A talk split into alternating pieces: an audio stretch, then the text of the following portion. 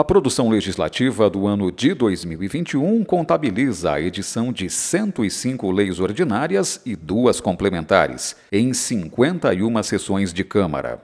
Os temas mais apreciados pelos vereadores no ano passado foram suplementações de verbas e repasses para a Santa Casa. Mas muitas matérias que nasceram na Câmara foram significativas para a realidade do município. A reafirmação dos direitos da mulher, por exemplo, foi tema frequente nas votações das sessões de Câmara de 2021. Nasceu de sugestão legislativa a lei que veda a nomeação para cargos de confiança de condenados pela Lei Maria da Penha. De autoria parlamentar, foi criada a lei que implanta acompanhamento psicológico para mulheres vítimas de violência. Também teve autoria parlamentar a criação do Conselho dos Direitos da Mulher. Organização, publicidade e proteção foram temas legislados a respeito da Covid-19.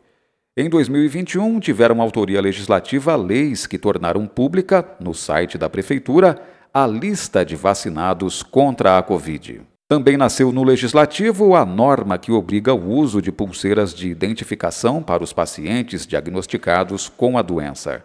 As agências bancárias e lotéricas ficam responsáveis pelas orientações de suas respectivas filas de atendimento, conforme critérios de distanciamento social. Este também foi um texto gestado na Câmara.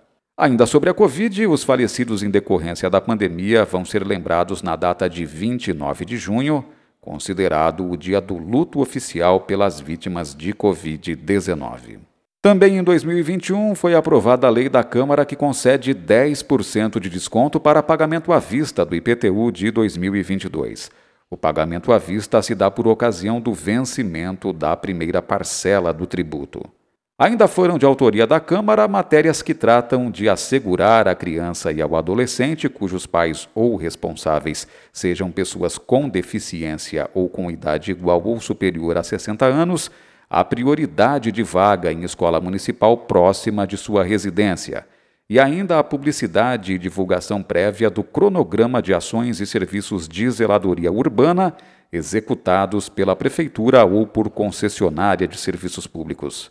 E os animais de estimação não foram esquecidos. A Lei 3751, de 29 de setembro de 2021, obriga os pet shops, clínicas e hospitais veterinários a informar a Prefeitura quando constatarem indícios de maus tratos nos animais por eles atendidos.